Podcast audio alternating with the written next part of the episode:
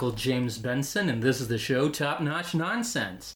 This is a movie review show where we go and delve into some of the strangest cinema alive. Our episode today is something that I have been looking forward to because this is the first time we've really I've delved into any of this these types Yeah, of you, movies. you've never seen any of these before. Our, uh, uh, the person who's talking to me now is my wife and uh, wonderful companion, and uh, she's the one that br- uh, brought me these movies and brought all of us the, these movies today. Uh, they are named. Let me get this name right. Beach Party. Yeah, that's a really tough one to f- figure out. Yeah. Beach Party From from 1963. 1963. And then, o- of course, Bikini Beach from 1964. Yes. Now, before uh, yeah, before we delve into these movies, what were your what are your initial memories of first seeing these, Maranda? Oh, I'm sure my mom showed them to me because she used to watch these, um, you know, back when she was a kid. And um, back in the day, in like the 90s, AMC would every so often during summertime, they would run the the beach party movie marathons, and I would just sit and watch hours and hours of Frankie and Annette, you know, fighting, singing, and then getting back together is pretty much the plot of all of them. Yeah, pretty much. We watched two uh, original ones, and that's basically it. Yeah, That's basically it. And um, I was severely impressed by how strange they were. First of all, let, uh, uh, but um, uh, just so we know ahead of time, this is the stuff that was going on in August of 63. So the movie came out in August 7th of 1963. Uh, the movies that were released uh, this year were uh, this month were Promises, Promises, For Love to Money, Gidget Goes to Rome, The Caretaker, The Original Flipper, and A Ticklish Affair, which I think we should watch that. The other wonderful, um, you know, news around this time, just so we, you can get an idea. On July 15th in 1963, Paul McCartney is fined $17 for speeding which is very important. July 22nd, Sonny Liston knocks out Floyd Patterson for the second time. Beatles book is sold out on the first day of August 3rd. And, uh, oh, yeah, on the day that this movie came out, Jackie Kennedy gave birth to Patrick Kennedy Oh. in the White House. Like one of the very few um, White House first ladies to actually have Give birth, birth give birth. White- and I think she was House? only the second one to do that, to do Oh. so. Uh, I think the other one was Calvin Coo- Coolidge, but I could be Wrong. Calvin Coolidge gave birth in the White House. no, no, not the um, not not uh, Calvin Coolidge's wife, Miss Fridge. The uh, I don't like that joke either. The um, of course, March twenty eighth, nineteen sixty three, March on Washington. The average ca- cost of a new house was twelve thousand six hundred and fifty dollars. Oh. when you love to have that, for yeah, for back in those days. Lucky. average in- income per year five thousand eight hundred and seven dollars. So you would still wow. have to. Uh, average cost of a new car three thousand two hundred and thirty three dollars.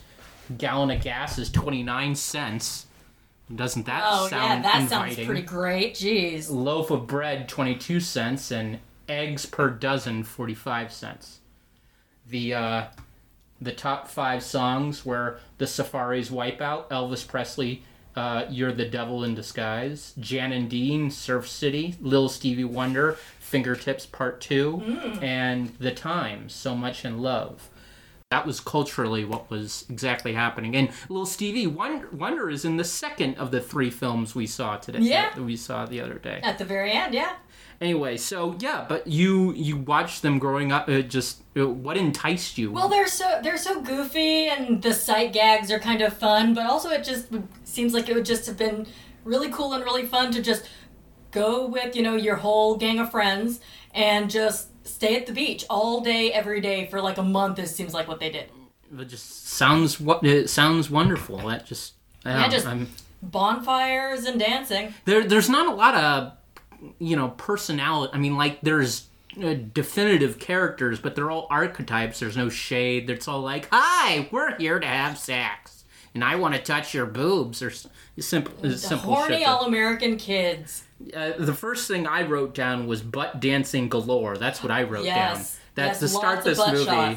Uh, at the very beginning, we get a whole bunch of just young people just dancing. and- Shaking their uh, tookuses, 1960s as they asses. say. Yeah, their tookuses. Yeah, and uh, it was. It, it, I mean, I don't. I it honestly kind of boring after like two or three minutes. I wanted the. Yeah, it went on and on. Just you know, and I was surprised how much. I mean, just that. teenage butt all over the place. Yeah, and not how just much girl of it butts though. either. Yeah, Boy and- butts too. And this is before you know people started really the '60s revolution started happening. This is '63, and so we're still in this kind of. I'm not sure if I want to be you know adventurous or rebellious. I'm. It's yeah. Anyway, that type of weird cinema. So what? Yeah. What? Uh, what jumped out uh, out to you? We can either talk about the. Um, we can either talk about the wonderful story, which is uh, Oh yeah, let's get into that. basically a dude who Of really. course, of course, it took what at least a half hour to get into any actual plot. Yeah. except for um, we had 20 minutes of butt shaking and like, oh my gosh, is that him? Oh, I wish yeah. it was her. yeah, Frankie and Annette are driving to the beach. They think they're gonna have some sort of um bungalow all to themselves. No, no. But that's that's not how it turns out. As it turns out, Annette, her, her name is uh, what was it? I know they call her Dee Dee. What was her name? Dolores. Yeah, I think it is. Dol- I believe it is Dolores. And um, she invited their whole crew of like what, 20, 30 kids, so they wouldn't have to be alone together because she was afraid they'd bang. Yeah, uh, you're so afraid of banging, but you really want to get married and fall, uh, be in love and get married. Hey, that's.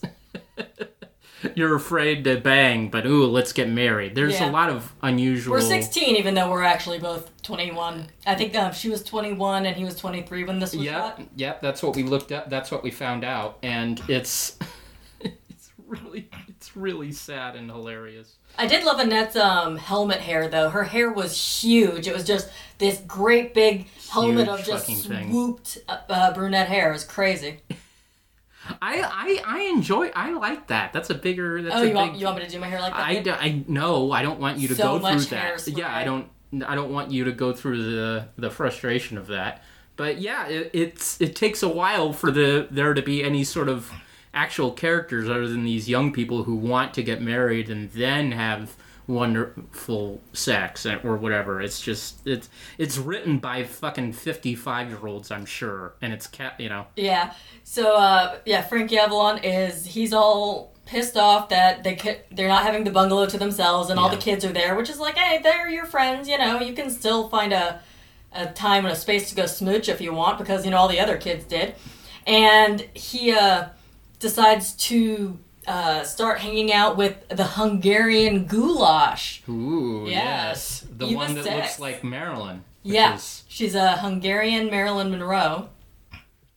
To try and make Dolores jealous. yeah. This whole movie is revolves so much around jealousy and trying to make ooh my favorite lady feel jealous Yeah, because just I toxic I'm also insecure and shit like that. Whole bunch of yeah, very toxic stuff.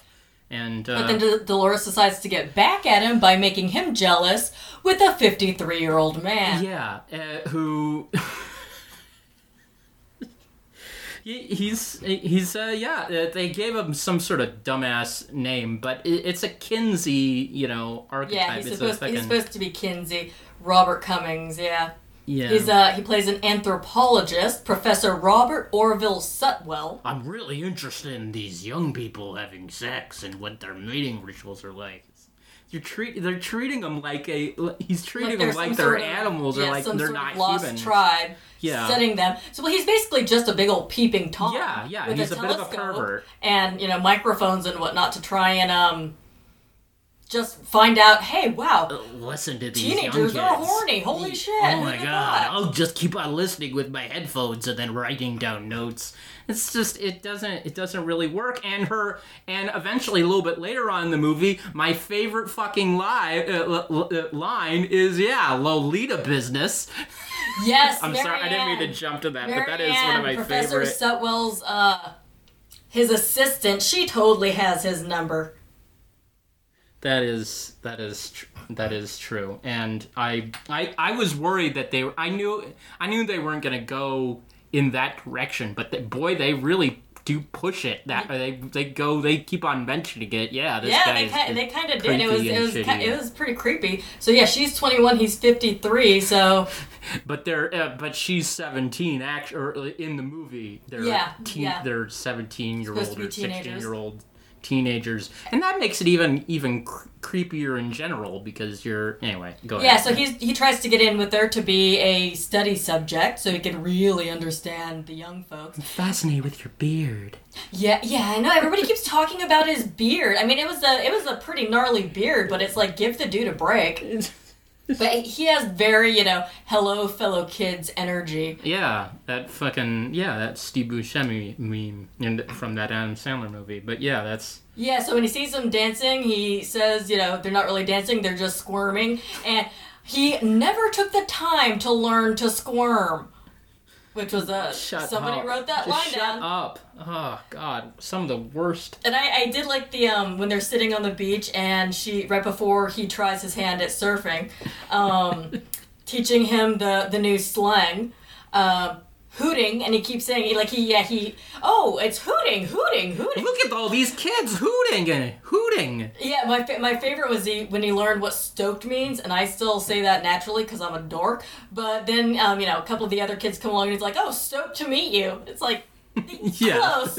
Yeah, that's pretty close. you. What uh, line I did like though that apparently um one of the slang uh, terms for surfing is jazz the glass. That's pretty. I've never heard that before, Yeah, but that's neither, a great that- phrase. That That's sounds a- pretty cool.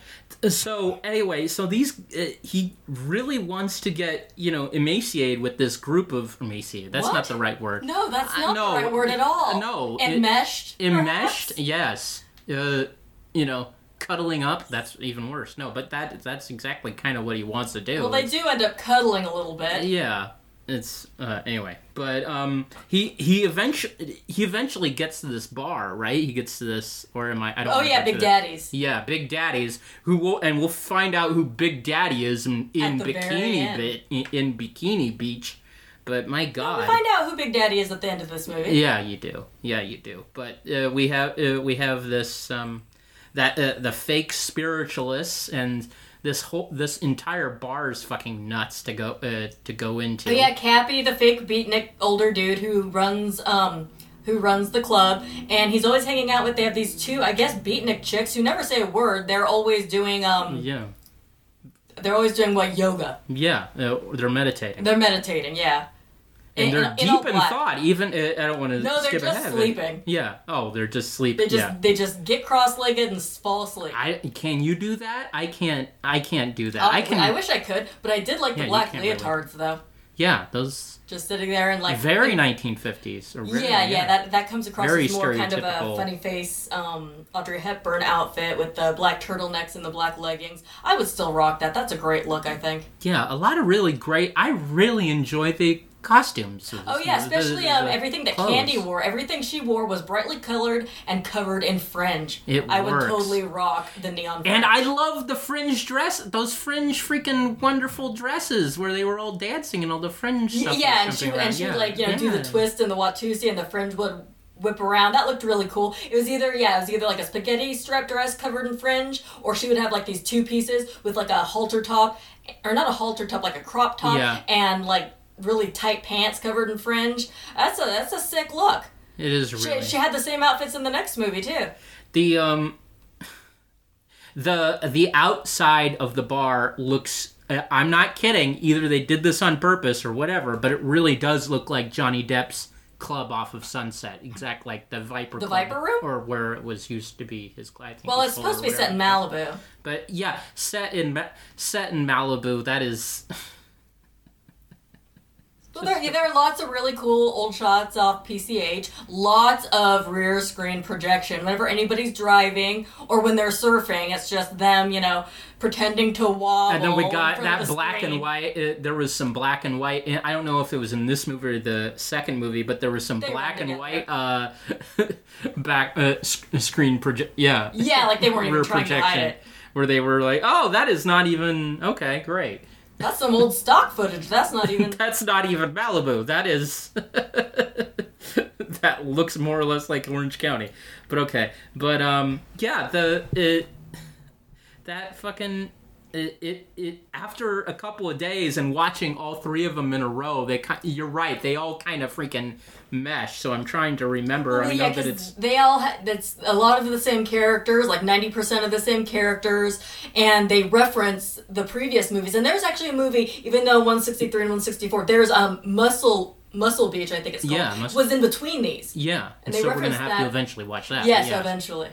But um, yeah, and the other big thing, the other big thing that jumped out to me that I, uh, I guess it makes sense now, but it's a musical. They start, they're singing in the car. They sing in the car to open up the movie. Both of them, they yeah, they, to. they start with a song, singing on the drive. So down that, hey, hi, okay. I I just, I, I I guess it makes sense in retrospect, but I didn't know what I was, what I mean, because there isn't really much movie to shoot. We're get, I think there's like at least forty five minutes, nearly fifty minutes of just dancing and Watu Dancing and and singing, singing, yeah. uh, alone, and then the rest of the time you're following a, you know, And then oh, there's of course Kinsey the fucker.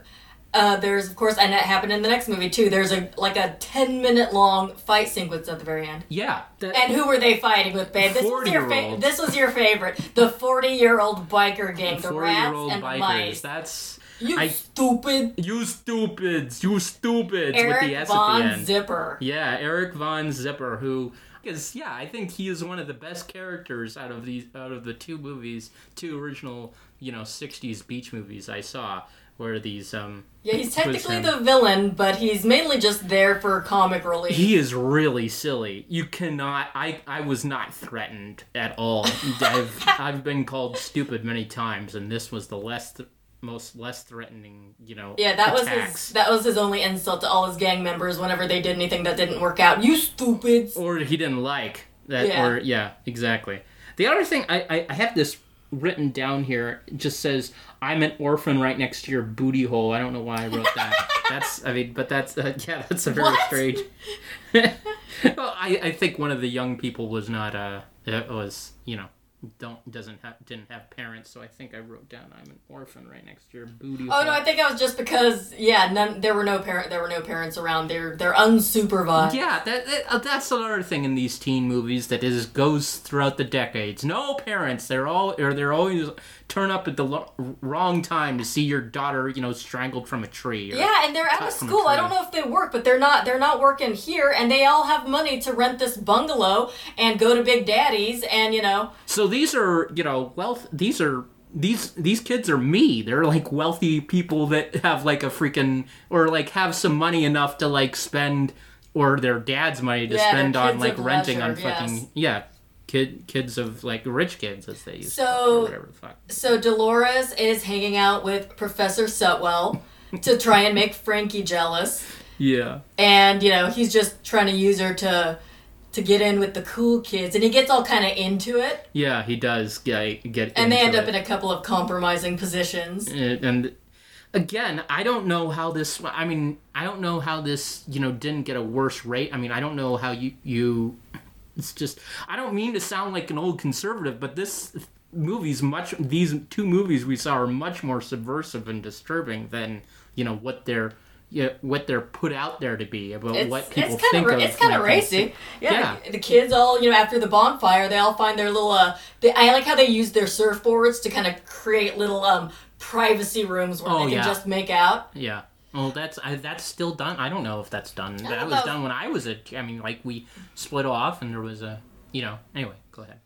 And then yeah, so Dolores is hanging out with Sutwell, and it is actually starting to piss Frankie off. He's um losing his uh interest in the Hungarian goulash, Oh, no. but she is a horny broad. Yeah, she wants my his God. Bad. Yeah, that is. They really, they really just. This is nothing more cardboard cutout than her fucking person. I'm, I want you. Oh, this kind of that kind of stuff, which is just a cardboard cutout out of uh, the idea of Marilyn. Yeah, and he says no, pushes her off, and she's like, "Oh, I've never been so insulted." And somebody asks her, "Well, why? What did he do?" And she said, "Nothing. That's the problem." it's like, damn, girl. you're ready for that dick. God damn. Oh yeah, and when they're um, at the beginning when they're first talking about her, he's like, "Oh yeah, I'll, I'll go after her," and she's like, "Yeah, she has everything, and if she doesn't have it, it's because she doesn't have room for it." And you you were like, "What the hell is that supposed to mean?" And I had to explain it to you. Big tits Yeah.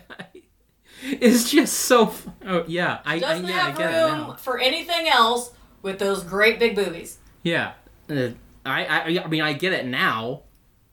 And yeah, yeah. So when she uh when she gets pissed and bails on Frankie, and he goes to try and find Dolores, then she gets in with Eric von Zipper because you know he likes her, and uh, when Eric von Zipper likes, like someone, somebody, they Eric stay Zipper. liked. yeah, exactly. And he, his zipper gets what he wants to zip. What he wants to And, yeah, and he got into some beef with um, Professor Sutwell. Oh, right, because because he was trying to hit on Dolores and Big Daddies, and um, that's how he and Dolores met. This guy's JD means juvenile delinquent. yeah, and they used that joke again in the second one when they're uh, introducing him to the next old guy. Because that's pretty much what these movies are. There's some old person trying to mess with their shit, Yeah. and then they have to get rid of the old person. I think that's most teen. Mo- I mean, that's a good portion of most teen movies. Is that you know some older, you know, the the the parents are either not there completely, or if you're an adult, you're there to you know frown at them, yeah. you know, and make them feel stupid or shit like that. So Eric Von Zipper and Professor Sutwell get get into the beef at um, Big Daddy's when Professor Sutwell uh, saves Dolores from his Yeah. clutches, which is like that was really. I mean, she actually handled it pretty well, I think. did. Yeah. But um. Oh, and that's when he gives him the finger. Yeah, And they kept the saying, finger, and which was which went to to the second movie as well, but is I really fucking annoying same and bits really over stupid. and over. So yeah, Really he pushed stupid. his finger onto his temple, and it put him in a time suspenders. Time suspenders. And, and he fr- and he uh, got completely frozen because he like, he fucked with his brain somehow with a little um, pressure point, and everyone had to carry him out, and he was just catatonic. Yeah, and all of a sudden we're in a like which, a- which ha- between the two movies happened what five, five, six, six seven times. times. Yeah. You would think that this guy would at least move his head or you know keep his distance from the guy. and I think or, yeah, two out of the you know five or six times he did it. He to did it to himself. Yeah. Because he's a fucking dumbass. He's fucking stupids. He's stupids. He is stupids. I. This whole idea and the whole arc and the whole theme of just the uh, patriarchy runs through this. Uh, Oh, yeah. You know, misogyny bird. Keeps Oh yeah, I coming love that when um when um Sutwell and Dolores get caught, she realizes like, oh, I have to get back in with Frankie because that's just um that's that's that's not okay. Yeah, I mean, it's the thing I need to do because it needs to be done. And Yeah. if I do not do that, And she then sings a, a song about how she has to treat him nicely and gently and just feed his ego because that's how we have to treat boys and that's how she's gonna get him back. that's not a good way to get them back. Well, But- it well yes, it I know it works in 1963. So 1963. Will had to try and trick her by making out with his movie. assistant, who's apparently wanted him the entire time. It's like, well, girl, why didn't you? Well, just yeah, jump on that. Uh, Also, uh, you've wanted him this entire time, but you, you know, It was I because guess he finally got rid of the beard. Yeah. Dolores made this grown man shave his beard because her friends made fun of it, and he actually succumbed to the uh, the peer pressure. and he looked like me without a. I mean, he looked like a baby face. He Yeah, yeah, he looked much younger, and it's like, oh wait, you're hot. Maybe this can go somewhere. Let's go up no- and also, no, it can't. you're 17 and you're trying to make your fucking dumbass singing boyfriend jealous, and you're not gonna do that. It's just awful. I can't. I can't. So yeah, Sutwell makes out with his assistant. That scares Dolores off, and Frankie and Annette get back together. Yeah. And then there's a big old yeah, the big old fight sequence at the end in Big Daddy's, and it's a big old mess against the the rats and the surfers, the soifas. The as he says it. soifas. I don't know why Eric Von Zipper has this like really thick Brooklyn accent when he lives in Malibu. In Malibu. yeah. Well, I mean, he was 40. Maybe he moved to Malibu in his 30s. Yeah, some people do that, Maranda. Yeah. It's it's some and and retain the accent. Yeah. So, Oh. Marianne, the assistant, and Professor Sutwell are going to get married. Happy ending. Frankie and Annette are back together. Yeah. Happy ending. Yeah. And the rats are defeated. Happy, Happy ending. Yay. Woo. there there were some weird things I wrote down just in general. There, the fucking Tokyo, the Tokyo. Uh, I got this from the Tokyo Fire Department. Oh, yeah, when he and first- the ooh, the Hong Kong CEO gave this to me. It's just fucking. Was it Hong Kong CEO? I don't think uh, countries have CEOs. Yeah, I know, but it were. I wrote it down. That's what it said. That's what he said. Hong Kong CEO. It didn't make any goddamn sense. Yeah, sense. when he first goes to the beach with her and he wears that crazy, um, actually, it's a pretty cool looking kimono and those crazy uh, slippers made out of uh, out of grass or something. Those were goofy looking. It's smart that she uh, made him get rid of those. Those were given to him by some African chief, I think, Yeah. because he's an anthropolog- Apologist. anthropologist and he's been all over the world and he gets presented with these neato things like the 1920s onesie bathing suit he was Yeah. wearing. Oh God, fucking uncomfortable. There's Yeah. nothing more uncomfortable. Do you, Do you remember the phrase "old beaver puss"? Yes, that was one Where- of the things they called him because of uh Of be- because puss used to mean face puss. Yeah. back in the '60s. At And since he certain was company. old, because of the beard, they called him pig bristles. Like it's just really mean. It's just give the cruel dude- shit. Fantastic. break. fantastic. But he become he he's a uh, after a little uh, after surfing like once he's a practiced hot hot dogger. Hot dogger, uh, Because he uh, he did a bunch of calculations in the sand, and then he you know falls and fucks up like you do when you start surfing because it's very Yeah, difficult. but And not on your third or fourth try. like, oh, I forgot to carry the two, and then he does it Shut perfectly. up! That that was such fucking horseshit. All of a sudden, you're also a math whiz as well as an Well, he anthropologist. well he has a yeah he is Yes, a yes. professor of polymath, I guess, mm-hmm. is what they'd like to have us believe. Yeah, polymath. That's real. But yeah, it, it is. The um. Oh my god. I, th- there was so many wonderful weird thing that there was the pie war that happened at the very fucking end of that movie. I think that was at the end of Bikini Beach. it was. It was it. I keep on. I, I don't think so. Oh so. no, you know what? You're probably I think you're right. Actually, I think it was no. at the end of this one. Everyone, everyone had pies. Oh yeah, at Bikini Beach it was paint everywhere. Yeah, that Everyone was was pied in because uh, of Don Rickles being in that one. But yeah, do you want to move on to Yeah, let's move Bikini on to Bikini Beach, Beach. 1964? Potato butt. Potato, po- potato bug, oh, well, that's better. Potato, potato bug, is, as in a play on the Beatles. yes. And let me just say up front, my God, I really like this even more than the previous one. It's fucking awesome. Yeah, so Frankie Avalon is playing a dual role Yes. as the potato bug, a British pop star with a Beatle haircut and glasses and a mustache. He really nails the Paul Woos. He really Uh, yeah, does. yeah. Yeah, but yeah, that's I love how the potato bug only uses a double neck guitar, but he only uses one side of it. yeah. That's. I'm not sure. I'm not. I'm not sure why they did that. I it, they really let they really lay into him be uh, really lay into the Beatles. They're really uh, strangely put up. That this feels almost like well, okay, you're gonna take over all of our young uh, girls that are supposed to like me, not not you, Beatles person. This felt like an all out character attack. Yeah. So the potato bug is staying, living at the At the beach? beach. for a while, having sex with one of his assistants and hanging just, out with his um yeah his French assistant who is some sort of expert. Oh no, it's his bodyguard. yeah, That's what she said. She is his She's bodyguard, and she is an expert in foot fighting, Foot Which is I have no the art. I have it written down here. The art of foot fighting. which is basically just kicking people in the face, which she does several times. she Pretty does badass. And it's really awesome. it's really it really works. Oh, the movie begins though. Of course, we start with the song as they're driving in a bus. The whole gang is on the bus driving to the Yeah. beach. But then there's the this rando girl who isn't given a name, doesn't have any lines, just walking around in a string bikini. They had really big, kind of covered up bikinis Yeah. um, in '63, but the string bikini is now a thing, and it's just following her ass for like a good two minutes. yeah, and yeah, And she comes back at the end, and they follow her ass again for another two minutes. yeah, and the they end. And these are supposedly you know safe movies with no like a lot of. These are very, very horny, horny movies. Yeah, these are very horny movies. They have no, and of course we have a uh, a a scary old guy spying on them again in this movie. Again, I think this is a regular fucking thing. I've only watched two original of them, but if I see a third one where there's another old guy, He's spying on them from this crazy ass old Roll, Rolls Royce, which looks like the Came out in the car. It was a- 1930s or something Yeah, it like was a that. pretty sick freaking car, but he has a chimp.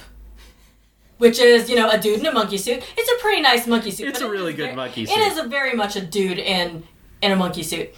And um, the chimp is also watching them, uses binoculars and everything.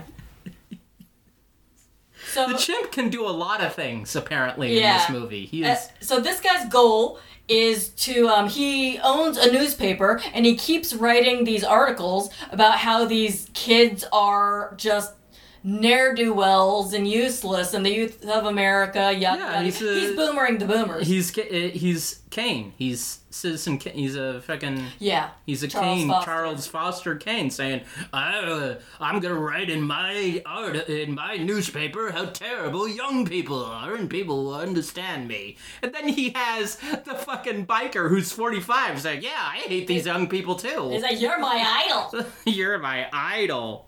He keeps saying that which is super weird so his goal is to get the beach shut down because he wants to buy up the property it's a public beach that's that's just not gonna happen Yeah. you, you don't get to you don't get to buy the no You don't own Malibu, fucko. It's not a. Yeah, it, it's a, a public yet. beach is a public beach, but he wants to uh, get get some of the areas condemned, shut down, what have you, so he can buy it up and expand his old folks' home.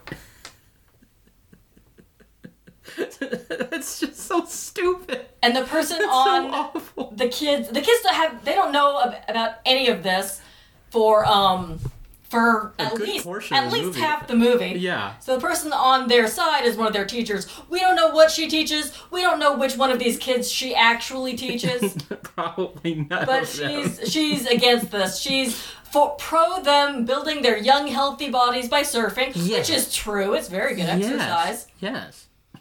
And he's just it's like- it's the grrr, young kids are fucking grrr. He Yeah. just he hates that they're horny. Well, then stop thinking. You know, you could not think about it. That's Yeah. the other thing. Yeah, you could stop thinking don't about worry it about and it. just, you know, think about how much money you make and how think about how you might have sex with your chimp. You don't think about Clyde like- the chimp. Yeah, Clyde. It, you know. Oh yeah, and the the way he wants to um I guess convince everyone how useless and terrible these kids are is he gets the chimp to surf. Yeah, the chimp can surf. Yeah, he's pretty good too.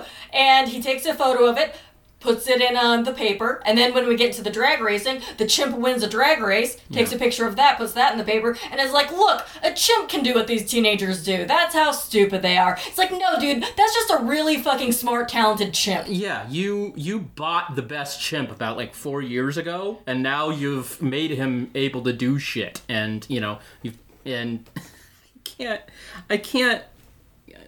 I, there's so many animals in this movie, or uh, real or otherwise. Oh, the bird, Don the Rickles' bird. bird. The fucking Don Rickles has his fucking bird, and Don Rickles is fucking Frida. awesome. Yeah. Yeah, it's like a falcon or something. It's a really cool bird. And that, that was not a man in a bird suit. That was an No, that was a bird. legit bird. And then we, uh, I know we're jumping around a little bit, but we have that fucking chimp going after the fucking bird, just touching the bird. I want to play with this bird. I'm gonna And, they, touch and I this love how they have bird. Frida the bird talk, even though falcons, I, I don't think they talk. No, they don't.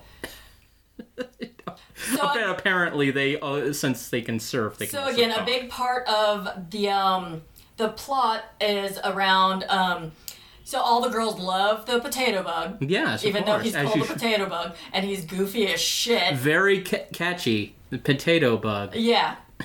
I, again, they picked the stupidest the stupidest insect name they could think of. You know they did. And he's into Dolores Dee Dee because of course she is. She's the main chick. So Frankie's getting jealous. Again. Again, these are very toxic relationships. And um, the potato bug gives them shit about, oh, you know, 80 miles an hour isn't very fast at all. And just gives them shit because he thinks um, surfing is uh, a not a not Not- not a butch enough Not a real sport. yeah so he's a drag racer so they they Like cricket. yeah, yeah, like cricket. so they get in what they call rails, these really gnarly, like one person hot rods. Yeah. And I, the races are what, like a mile? They're like eight seconds long. I, I don't, you know, it's supposed to be what, about 180 to 220 miles an hour? That's scary as shit, but there's a big old drag strip somewhere owned by Big Drag. Big Don drag. Rickles. Don Rickles. So he can do this. He can make sure this actually happens. I've been to only two illegal or not sanctioned drag races when I was young. Oh, well, this is at a track, so I mean, I- I'm guessing, I'm guessing they're illegal, They- or I'm guessing the they were sti- legal. I mean, Out in the sticks. oh, I'm not sure what happened to Big Daddy's, but they don't hang out there anymore. They hang out at Big Drag's place, which is the new cool club after the drag races. Which is kind of interesting that this is such a big thing at this beach, and yet the surfers, you know, didn't seem to know much about it. No, they don't. It's it, it- there's a lot of stuff that doesn't make much sense. We're just It's like, well, there, yeah, a- there's a drag strip right, Right there. there. It seems very popular. The And potato yet- bug knows about it. I guess that's why he's here, and but you guys weren't aware of it. the potato. Well, the potato bug is really clued in to what Americans like. He- I you guess so. Yes, he only sold 18 million records that day. It was it was it was a very slow day. Yeah, shut the fuck. Yeah, just the worst the worst God, don't be ever. don't be cruel. To, that, that, that uh, being a big Beatles fan myself, did that did that hurt you at all, or you just enjoyed No, it? it was it was goofy. It was it was a parody. It wasn't super. I actually one of my favorite scenes was when the potato bug and um, Frankie Avalon were were singing, and actually the um, I'm not sure how they shot it because that was a dual role, but the um, it was actually pretty cleanly done. They must have had a really really good double. Because they were dancing around with full choreography, and they were both singing. You, it was obviously it was pretty good ADR, I think. Yeah, it was. But it was it was pretty cleanly done. You didn't really see where the cuts were where they had to hide that he wasn't in fact both people. It, it's it, it's really that that is the most stunning thing for me about the movie, other than it being unexpectedly fucking hilarious. Oh, we forgot to um gonna say who Big Daddy ended up being at the very end of Bikini Beach. Yeah, Vincent Price. Vincent Price, that's right. And um, the whole thing was uh, Big Daddy's gonna give the word, and that's what stops the fight at the very end. Yeah. And the word is uh, the pit. Somebody bring me my pendulum. So that wasn't actually a plot point. It was Yeah, just a gift. It was just and it, it was just a reference. And we have something similar where Big Drag is also um, an abstract artiste. Yes, that's something I've never thought Don Rickles ever was. Would be a but my. God, well, no, like an abstract painter that is just doing. He has a very. eh, All these people, ha, eh, they all live in Malibu. They all have these artistic. I don't know how any of these fuckers are paying for any of this shit, but Well, Big Drag, he runs the drag strip. I think Oh, he I guess owns he gets it, the, yeah, but yeah. the proceeds and he like rents the rails and stuff. I mean, yeah, and the, I guess the teenagers pay good money. The, these wealthy teenagers are coming in every day paying good money, and you know. Yeah, and really- he doesn't serve hard liquor at his place, only um soft drinks and beer. So Wait, uh, yeah, oh, uh, and beer. and beer, no and hard beer, liquor, not beer, uh, yeah, no alcohol, but beer. I think I believe in the '60s, um, Oh, yeah. the, the drinking age was 18, so they could have beer. Yeah, They they ra- they raised it later, I, bel I believe. I believe so. Well, we can look into that later. But yeah, that's I I really I I really think that you know Avalon as as a as a Beatle and and Don Rickles as you know basically himself again are the two big freaking the two big standouts of this movie. I really there's so many yeah I. I, I, I it, it- becomes so chaotic and there's so many different strains so much chaos. so much chaos that you're just like okay they're they're happy they're they all uh, they want to touch each other now they don't because they want to get each other jealous for some because Yeah. of this fucking So yeah, Frankie wants to show up the potato bug, so he challenges him to a drag race after watching him win. not and- not a drag not the drag race that you watch but yeah No, the no, no, no.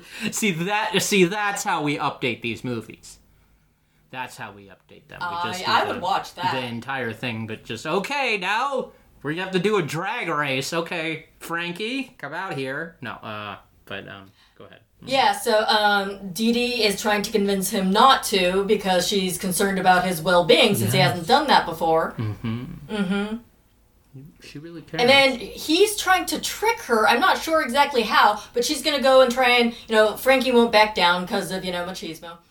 And um, he tries to trick her. I don't know exactly what his goal was, but he dresses up as the potato bug. That's why it had to be he a dual role so that he would be convincing as the other actor. And Dee Dee tries to convince the potato bug, who's really Frankie, to not do the race. yeah, and I, I think it, he dresses up and say, "Hey, maybe she'll like me. Maybe she'll. Maybe I. Yeah, maybe I can Was trick gonna her again and be into." a jerk to her or something? Yeah, so he was gonna. He wa- he was gonna. He dressed So up as. Uh, he dressed up as a beetle or a potato bug, uh, and then I, I can't. I can't.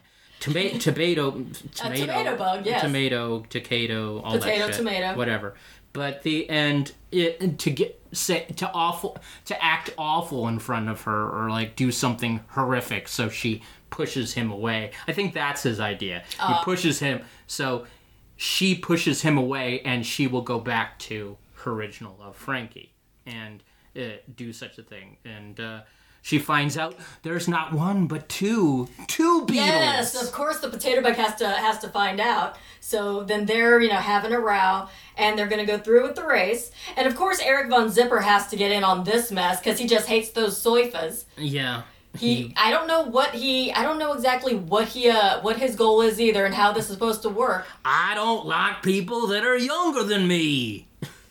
I still believe I'm 18, even Yeah, though he I'm wants to- 45. He wants to get them off the beach too so that the bikers can rule the beach. But yeah, a like, bunch of fucking fascists. All these Dude, speaking of speaking of fascists, yeah, when, when they're talking about their plan, the rats in I guess this pool hall, um, Eric von Zipper's lair. Did you just I guess to show how evil he is or whatever? There are there's a picture of Hitler, a picture of Mussolini, and a picture of Mao up on the wall.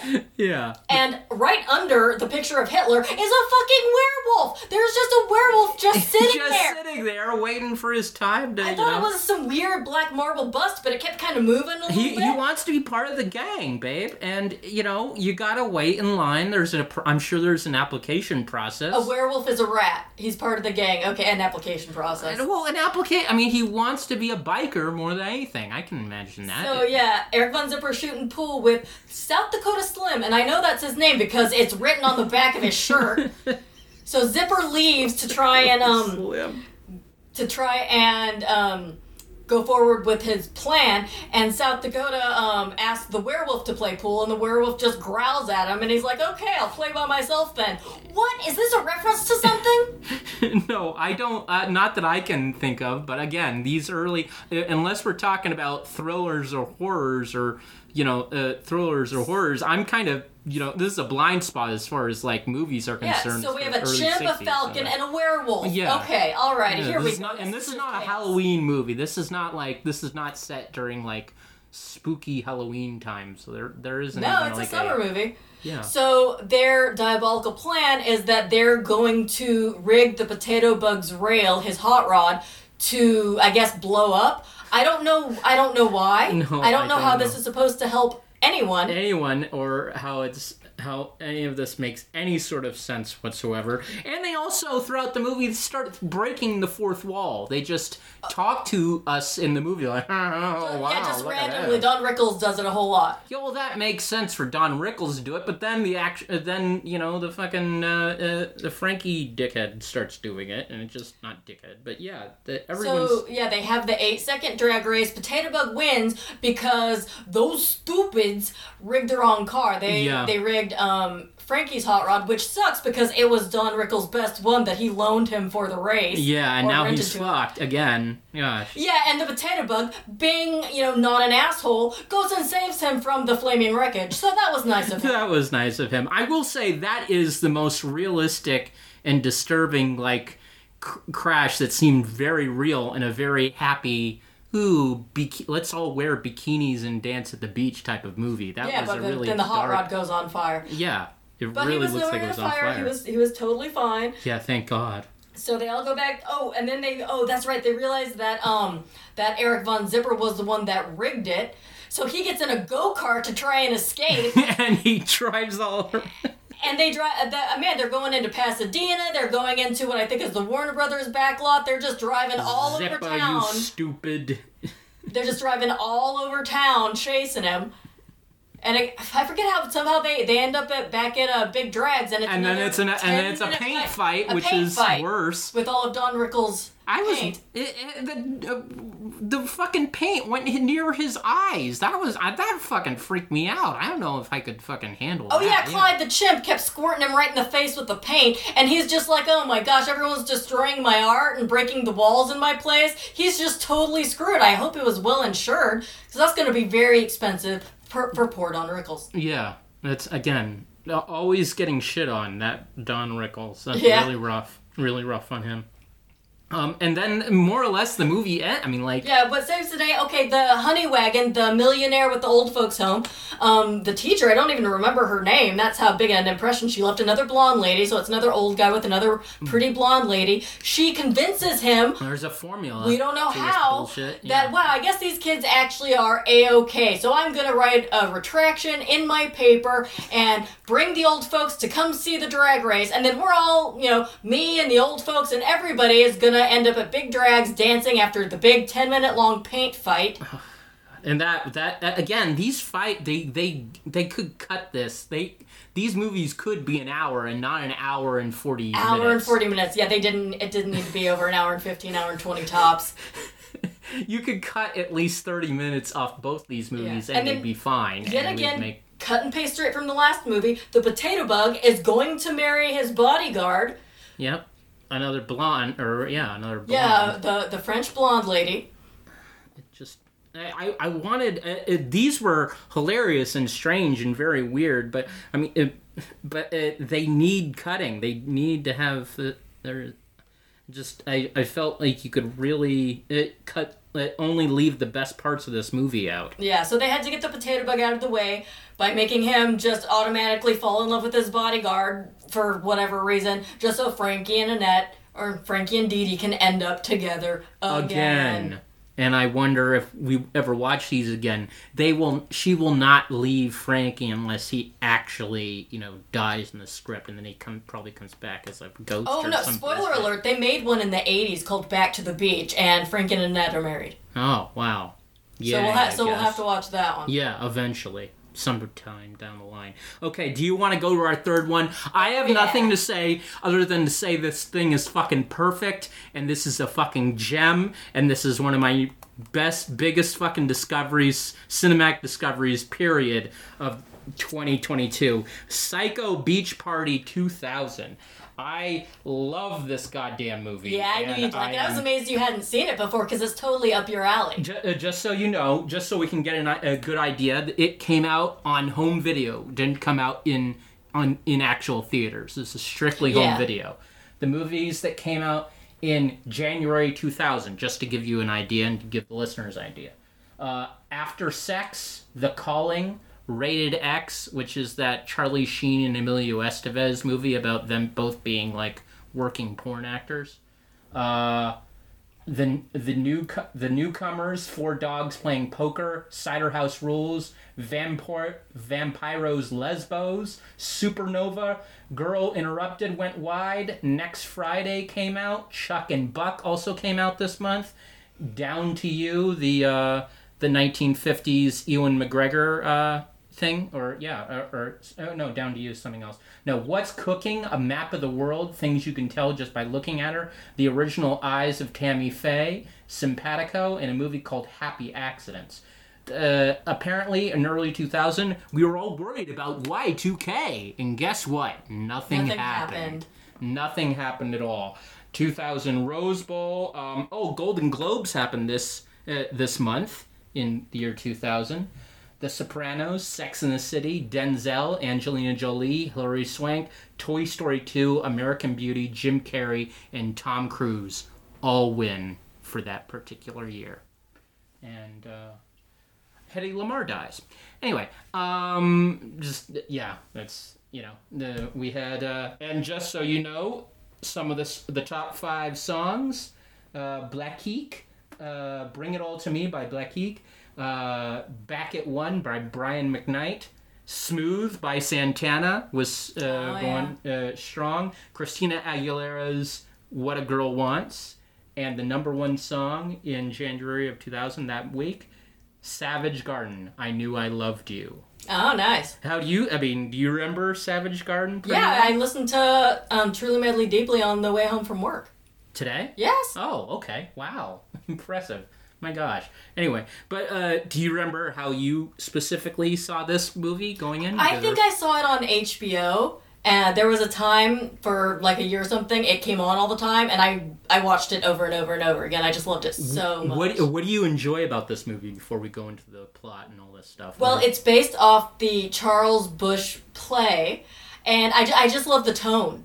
I love the the parody. I love how it's it's very you know um, has like the same tone as these older beach movies. Yeah. But then it's got these really dark, fucked up elements. yeah, it, it really it's everything I wanted. It feels like it it it, it feels very much like a Blue Velvet vi- uh, or a Blue Velvet adjacent vibe. Has kind of a, a John Waters esque vibe yeah, too. Yeah, has I very, very. John Waters, very John Waters, which we'll be doing soon anyway. But yeah, that is, I, I, I really, I can't. I had trouble like detailing this, uh, writing stuff down because I was so enraptured. This, this fucking cast is amazing. Yeah, This- Lauren Ambrose alright. is so good. Amy Adams is great. This is just and and it's basically more or less the same thing, only parrot uh, as the other two movies. Well, it's just die. parroting it more, and people are actually dying, and people are actually, and it feels very 1950s. I can't, re- I Yeah, can look it, it, up open- right now. it opens up at the at the drive-in.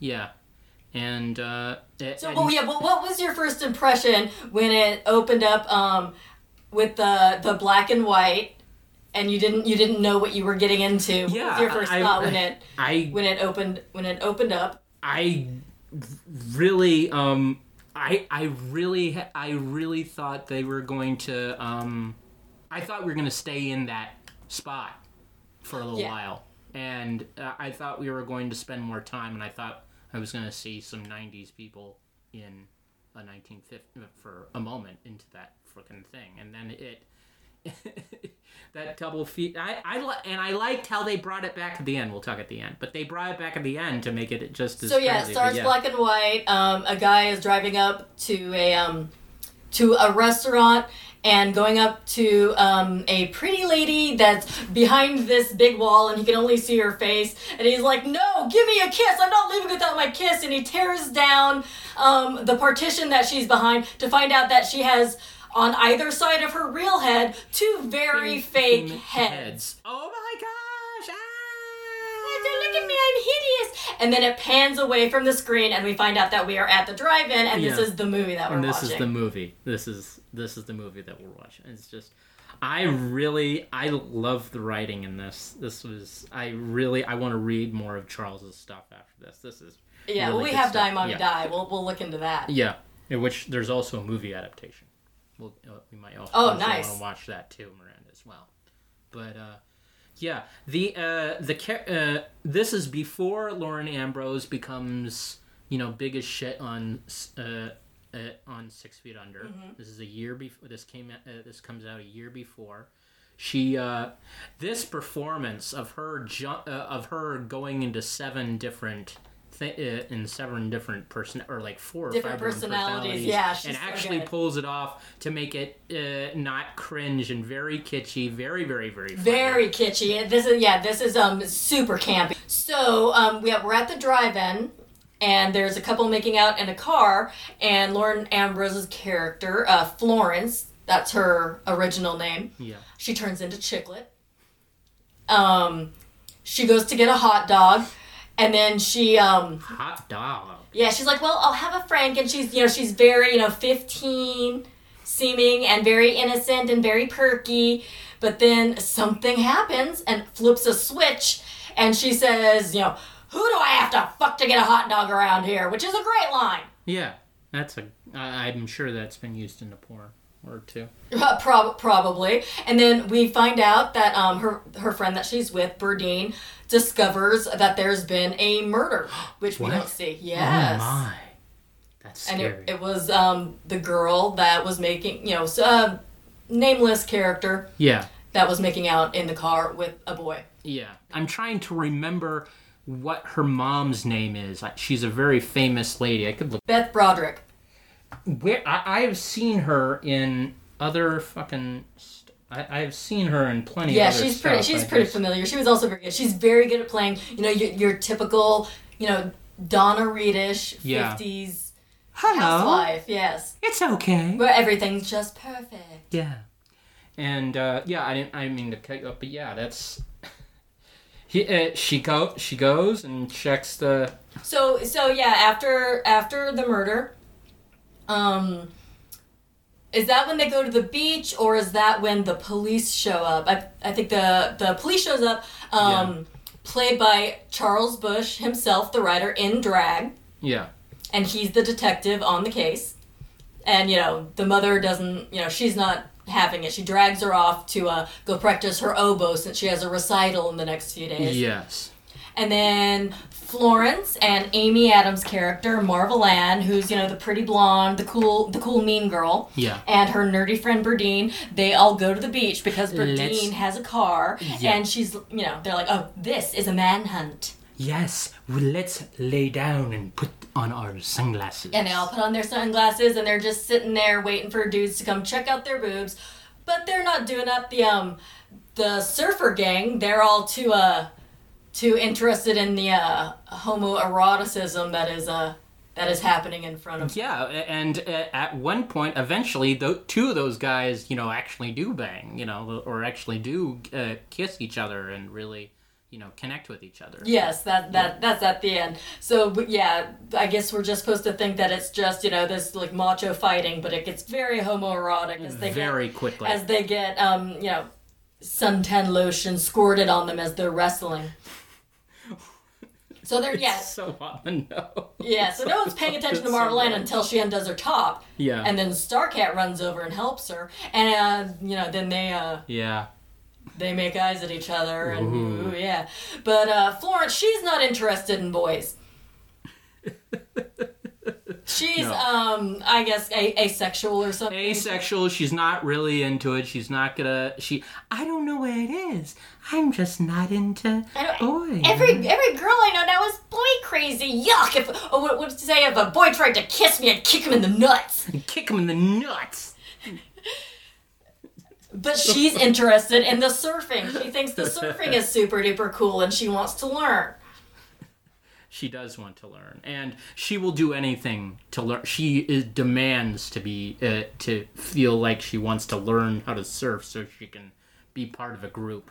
Yeah, but the surfers aren't aren't into it. They uh they say ladies should stay at home and not surf. Yeah, gr- you know, she's a girl, so she can't surf. And she, you know, she's not having that. Which She, is bullshit. Plenty of yeah, yeah, totally. She's like, okay, so um, fuck that. I'll just, you know, find my way to the Great Kanaka, who is, um, I guess their Moondoggie. Thomas Gibson, baby. Greg himself. Yeah.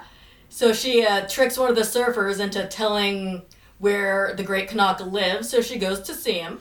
Yes, and we and he's not really into doing it uh, really first either to teach her either, but she eventually he turn he comes around and becomes interested by her personalities. Yes. Um, oh, one thing I love about the Great Kanaka is he speaks in rhyme. Yeah. That's that's The- all of the stuff it's it, it and to pick Thomas Gibson to be your like your idol he's not he's not a Buddha-ish Buddha-ish figure this is like this is 9 years after Point Break so maybe they're trying he's they're trying to go with a Patrick Swayze type of vibe for that dude but I don't know but also you can't pull off what Tom as much as I lo- like Thomas Gibson in this particularly you can't pull off what Patrick Swayze pulls Well, off. he's a he's a pretty goofy character, Break. so yeah, he's he speaks in rhymes like, "Oh, yeah, if you looked like that, we'd be doing more than chewing the fat." yeah uh, My that's his- shave got a rave. my yeah, great. shave got a rave So yeah, he's not he's not into teaching her, but then something happens again, and she snaps, and she turns into her alter ego, Anne Bowman, who's very.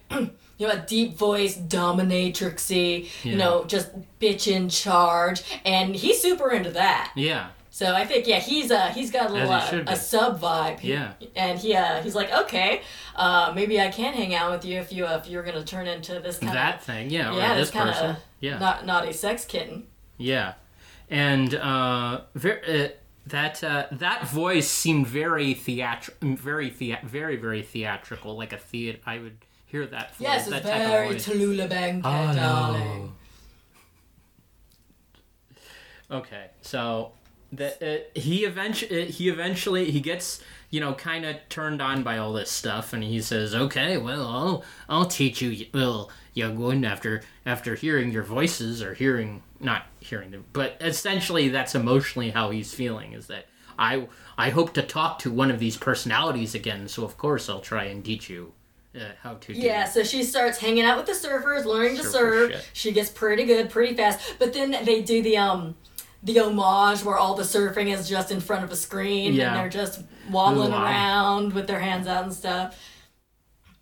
And then um Junior, the um the surfer that had always wearing a football jersey because he suffers from the heartbreak of psoriasis. That is, yeah, it's a complete heartbreak. That psoriasis. Yeah, yeah, bad- Whenever bad I'm thinking of psoriasis, I think of my sad. heart Yeah. hurts. So he gets he gets murdered, and then the detective shows up again, and we find out that the detective, I think her name is Monica, yeah, Captain Monica Stark. She and um, the Great Kanaka had a, a bit of a history Ooh, together. yes, they had s- touching. I love Yeah, how he said- kissing and touching. And Yeah, I love how he says, "Yeah, I boffed her once in West Covina." Yeah, that's We find out later it was much more than that. He used to be a cop on the beat, and we see a pretty graphic uh, sex scene with them in in the cop it's car. pretty great. I Yeah. enjoyed it. And you know, she wants she wants bigger and better things. She wants to be detective and captain and rise in the ranks. Uh, more stereotyp. I've seen that story before. Yeah. Yeah. So so uh, he leaves her. Yeah. So that's that wasn't a story at, at all that he told at all. Yeah, no, you're just lying to someone so you could get some sympathy. It's just very okay, whatever. Yeah, so But- she starts hanging out with the surfers and kind of kicks her best friend Berdine to the curb. Ugh. And then they, uh, on the beach, they happen to see Bettina Barnes. Bettina Barnes. Yes, who is um was the star uh, the star of the three headed uh, Pretty Waitress movie. Yeah, that, which we all remember so well. Yeah, so that's her. So that's her thing. She's in um, really bad B horror sci-fi movies. Yeah. That's just, and so she's a movie star of a certain kind, and she is renting a place on the beach and invites all the surfers over. And they all want to be with her. They want to. Yeah, yeah. So, well, one of them especially is pretty especially. pretty horny, horny for her. Yeah. And um, she gives um, Berdine, so Berdine actually gets a little bit of something going with Bettina Barnes to be Yeah. her girl Friday, Yeah. which I love that she called it that. That's That's great. very 60s. And she even looks like Girl Friday. The assistant even looks like a Girl Friday. She Oh, has that specific glasses and a specific ponytail type of thing that she you would see in those uh, those fast talking. And yeah, because she's and she's super into Scribble. Bettina Barnes, and she really intellectualizes the movies. I believe she calls her something like she's the the feminine embodiment of the Nietzschean Superman. Like, Yeah. she says stuff like which that. Which says which is true yeah, Yeah. of course hmm that feels real uh yeah that's and I, I I love how uh, I love how these characters all all feel simultaneously cardboard and you know real. They feel yeah, they they feel authentic authentically real even with all of the bad jokes put in uh, with all these bad jokes referencing 60s movies put in. I really felt connected to a lot of these characters. My jaw was just on the floor being really happy throughout this entire movie. But yeah go ahead. So they're all in um, Bettina Barnes' rented house, and the surfers happen to know that an entire family was murdered there, and they find they find a photo of this uh, of this family, Yeah. and they're like, uh, Bettina Barnes is like. Ooh, it's a haunting. What should we do? And Berdine, who's you know the brains of the entire gang, is like, oh, you know, I I have some books of spells. We can just do an exorcism. Yep, exactly. You're not a practiced exorcist, but okay, go ahead. Mm-hmm. And, and uh, it worked out perfectly. End of movie. no. yeah. but uh, yeah, they- uh, th- they they try and do, uh, they try and do that. It doesn't necessarily, Yeah. Oh, before they do that though, um, so we're in Florence's house, who's uh, now been dubbed Chicklet because she's so small. Gidget was a girl M word, so they call her Chicklet, and which is which is a cute nickname, Yeah. just like just like the gum. And so we find out that she, for some reason, has a Swedish foreign exchange student who appears to be about 32 living with her. Yeah, that, that- it, there's these exposition dumps that are just outrage uh, outrageous. Yeah. But, um, and she's trying to get her mom to let her go to the sleepover. Yeah, and her mom doesn't originally want to. do Yeah, doesn't want to do that. Yeah. Yeah, doesn't want to do that. But then something happens, and Chicklet snaps again, and instead of turning into uh, Anne Bowman, she turns into this um, very urban with kind of uses a black scent, and it freaks her mom out. So her mom lets her go. So, so that worked out. Yay! I mean, I guess I don't know. Yay! You did an accent to Yeah. to make your. Yeah, you exerted your authority. So, uh, yeah, a couple of the guys, the guys who were doing the um, the suntan oil wrestling, they go up to Bettina Parton's bedroom and they start trying on her negligees, which is pretty fun. yeah. She comes in and she's all into it. And she's like, "Oh yeah, we should play beauty parlor." And they get all you know freaked out because they're so deep in the closet that they. Yeah. Uh, They're like, "Oh no, I don't want to. No, I'm I'm fine. You you wear it. You wear it." I it, it, they're so shocked, and it takes them till the end till they realize to be they- okay. Yeah, if they're they're fine. trying. They're fine trying on negligees together, but once someone else knows, it's just too it's just too It's weird. too much. Yeah. And then another one of the surfers wants to um, bang Bettina. yeah. So she's like, "Oh no, we can't do that." What did she say? Um, we need to uh, preserve the fantasy of my off-screen, my on-screen persona, That's- something of that nature. Th- th- that's not a good. I mean, I would. I mean, I I guess. Uh, I guess you could say that, but I. Uh, yeah, I don't. know. But she changes her mind. She says, "Mm, "You know, okay, leave, meet me in the bathroom in ten minutes." Yeah. So he does, and while that happens, um, Chick, Chicklet and Starcat are arguing. They're kind of at odds, which is kind of an "I like you, but I don't Hey, want want to" to. type of very typical thing for a for a '60s movie. Yeah. And he's seeing Marvel Ann anyway, but then she snaps again. No, nothing really big happens except she hugs Starcat and she mouths "fuck you" to Marvel Ann, and Marvel Ann is like, "What? What?" That's not the Florence I know. What the hell is going on?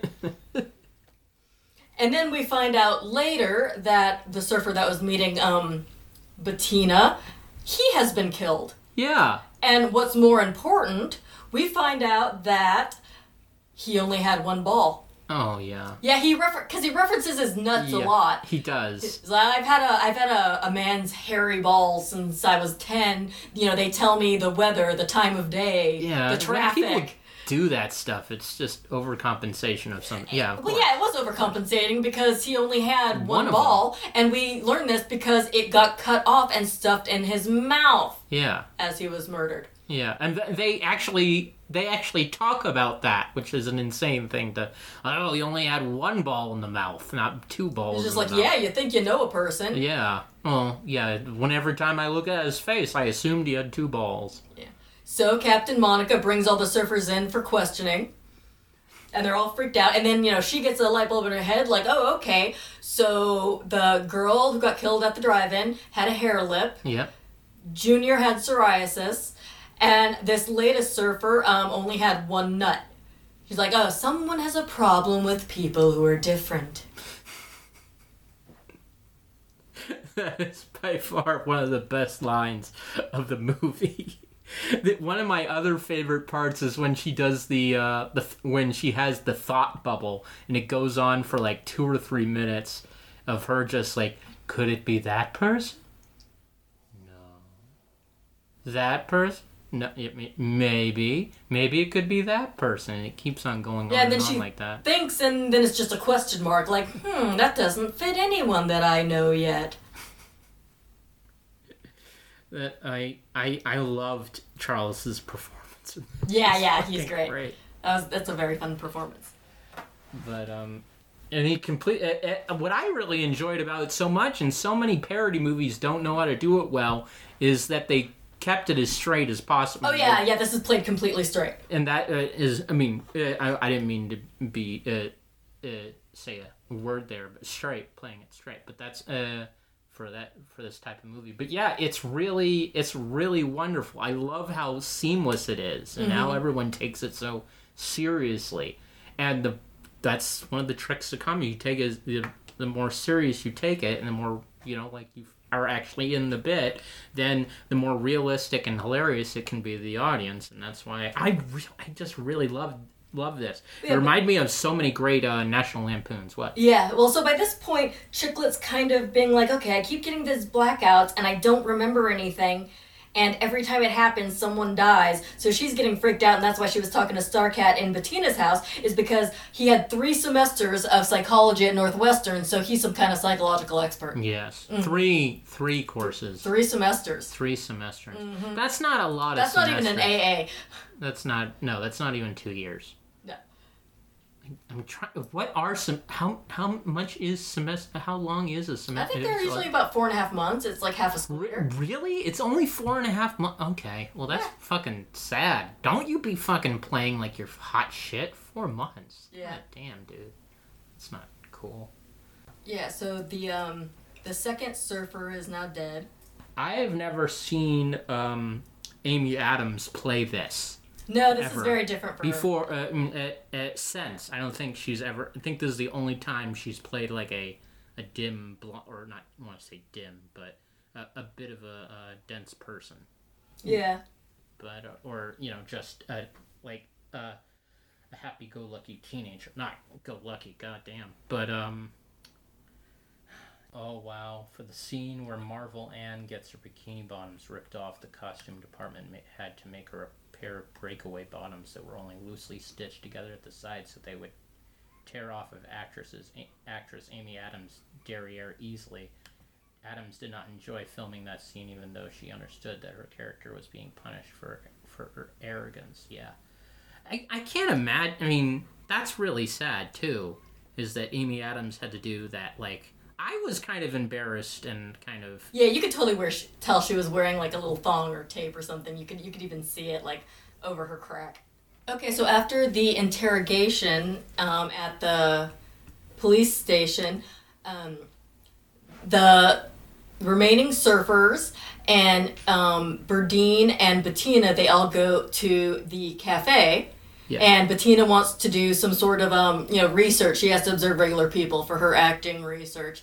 And then the the girl in the wheelchair, Rhonda, shows up, and she's a really interesting character, um, played by Kathleen Roberts. she is She- such an asshole. Yeah, she at first um is really really she's always really really sweet, and then ends up um saying something really really bitchy. Yeah, reminds me of people I know.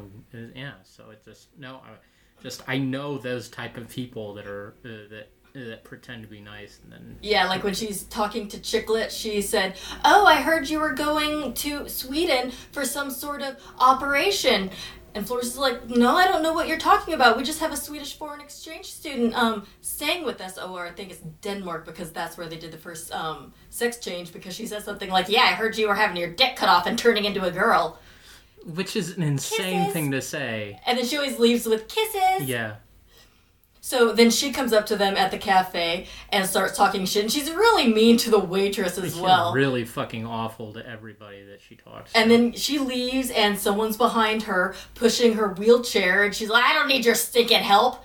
And then it cuts to um, just her wheelchair turned over, and her. Uh, She's been beheaded, and her head is just spinning on top of the wheel of the wheelchair, and that's fucking which great. runs with the theme of Of- the murderer killing people who are different. Yeah.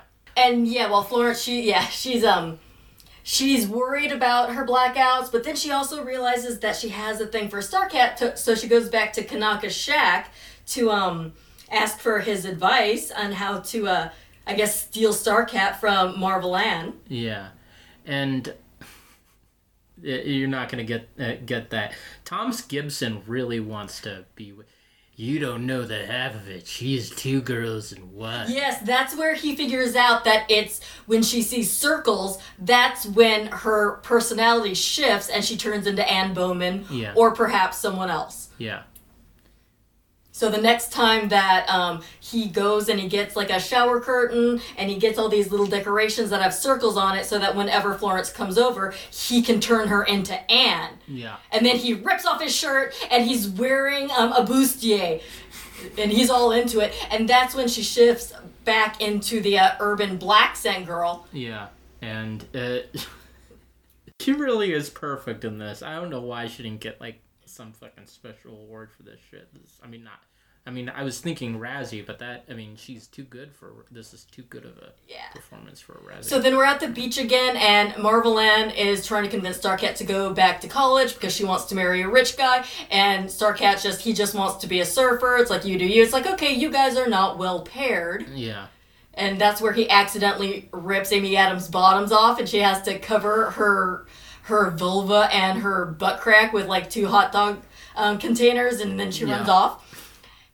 And Chicklet's like, oh wow, gee, uh, trouble in paradise, and that's when they lay on the rocks, and she's like, well, tell me about what you do with Marvel Ann, and he starts saying all these really romantic things until he gets to the part where you know, then my Brush my cock up against her. Yeah, she, she slides it into her mouth while she cups my balls with one hand, and plays with my an- my anus with her finger, and it's like, okay, dude, TMI. I do, I can completely understand why Chicklet then like screams and just runs off, and he's just like, Chicklet, come back! What did I do? And it's like, well, you're um being really graphic about your blowjobs. We don't need to know Well, that. no, no. I, th- you guys are not in a relationship yet where that's comfortable to talk about just over the just casually. This is not one. Well, and also she's she likes him, but she's still kind of ace, so it grosses her out. I don't blame her.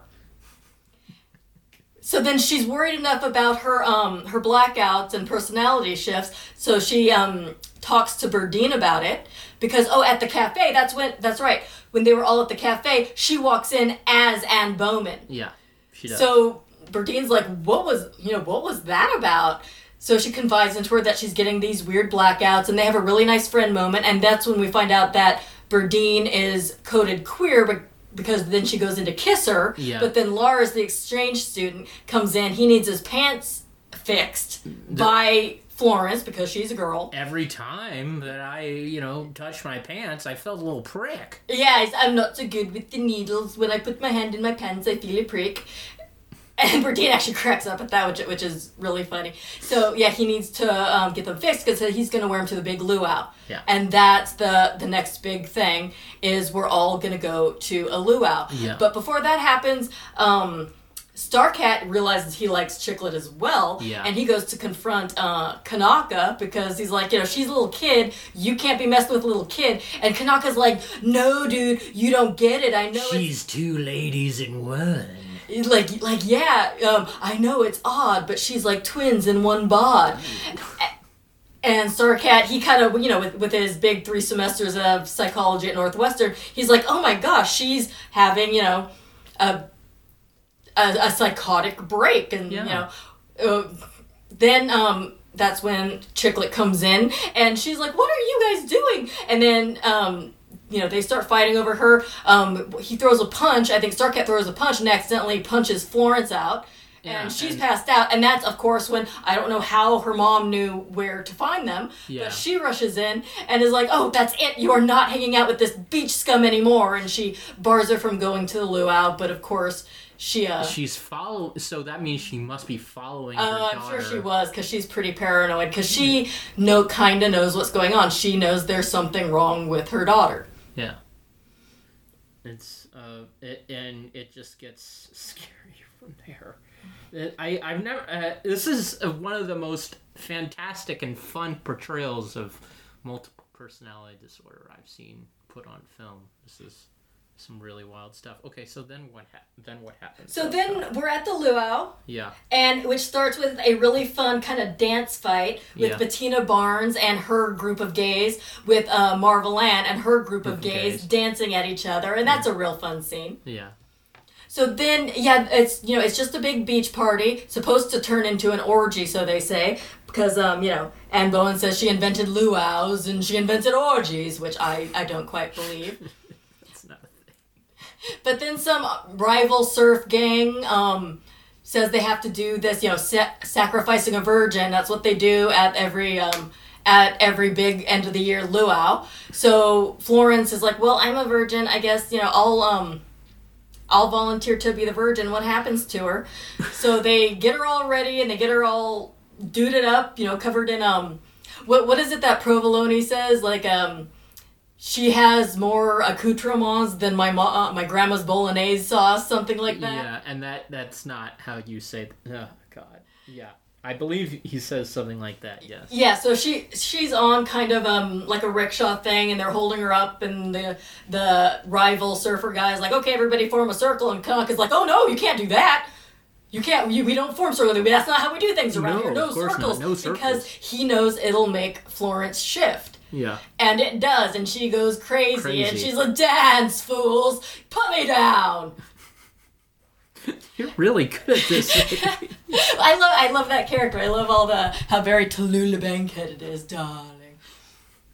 And then, of course, um, Florence's mom. We know that she's following her, so she shows up. Lars is there. Berdine's there. Everybody's there, and then Starcat realizes, like, okay, we have to do something about this. We can't let her keep killing. Because Yeah. they still think that she's the one doing the killing. So he's like, I'll, uh, I'll hypnotize you. yeah. And he does, and she regresses. Of course, she um, she kind of goes into a radio a bit, and she starts speaking Spanish, starts doing the traffic, but then she regresses into a child, and we find out that she had a traumatic experience, and what split her personalities was she uh, ha- used to have a little brother. And she was babysitting him, and she w- went up to her mom, like, "Okay, mom, we're ready to go to the movies."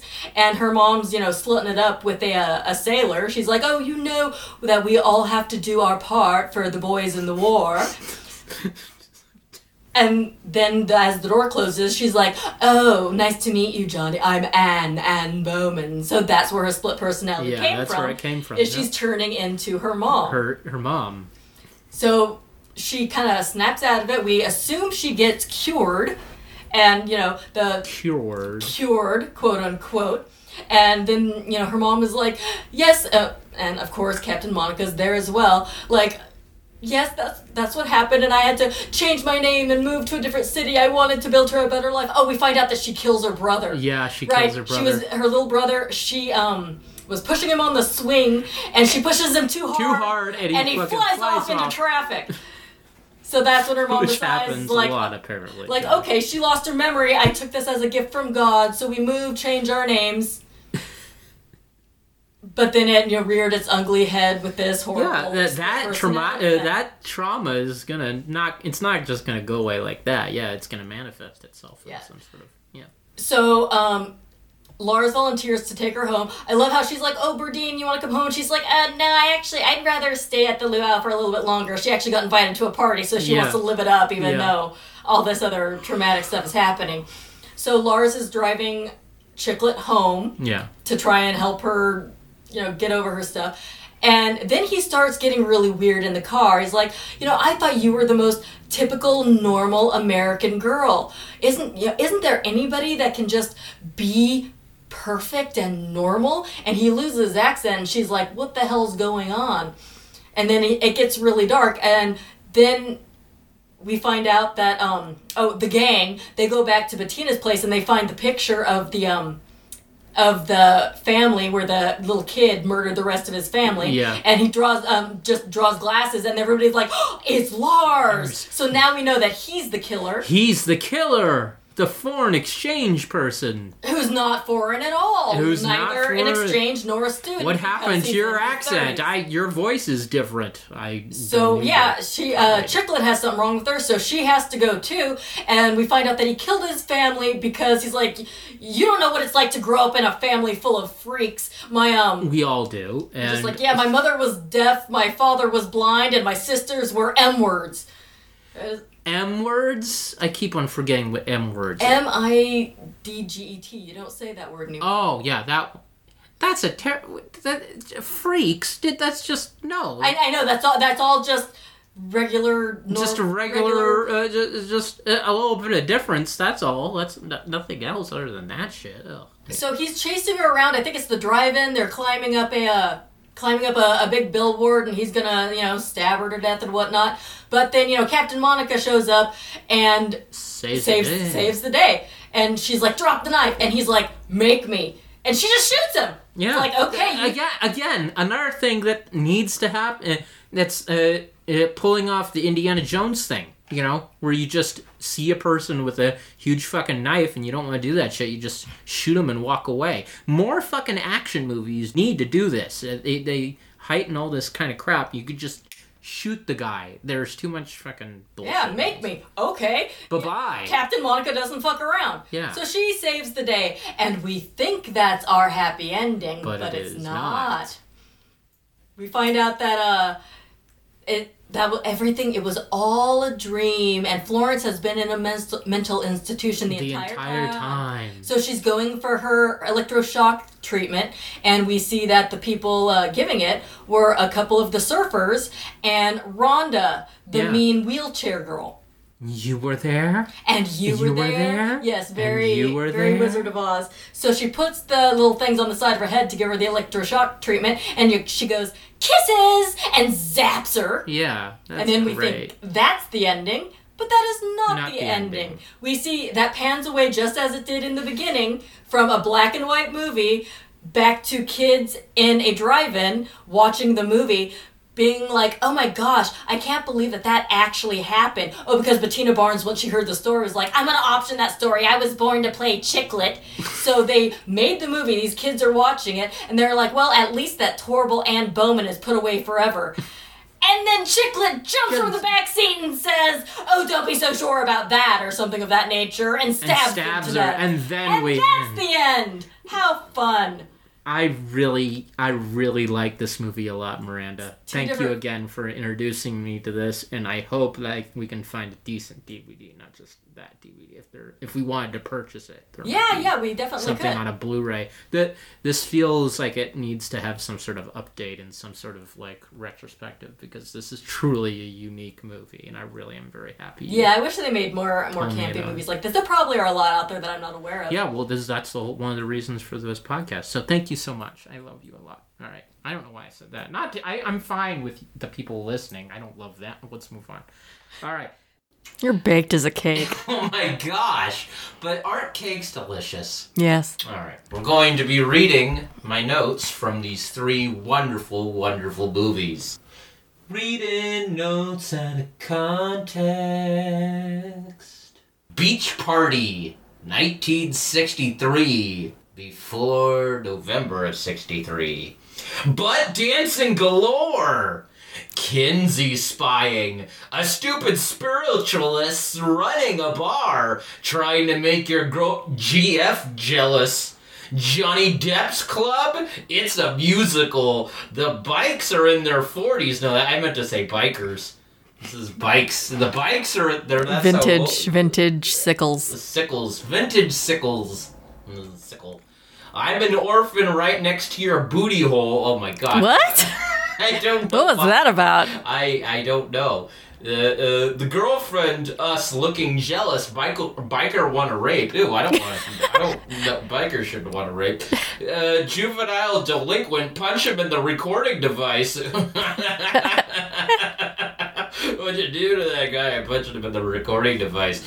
Creepy Kinsey made that guy into time suspension and then got that lady. Time suspenders. You're molesting this young lady. Robert Kinsey is a weirdo, creepy bitch. Patriarchy runs through this bullshit Lolita business. TH. It just says TH. TH.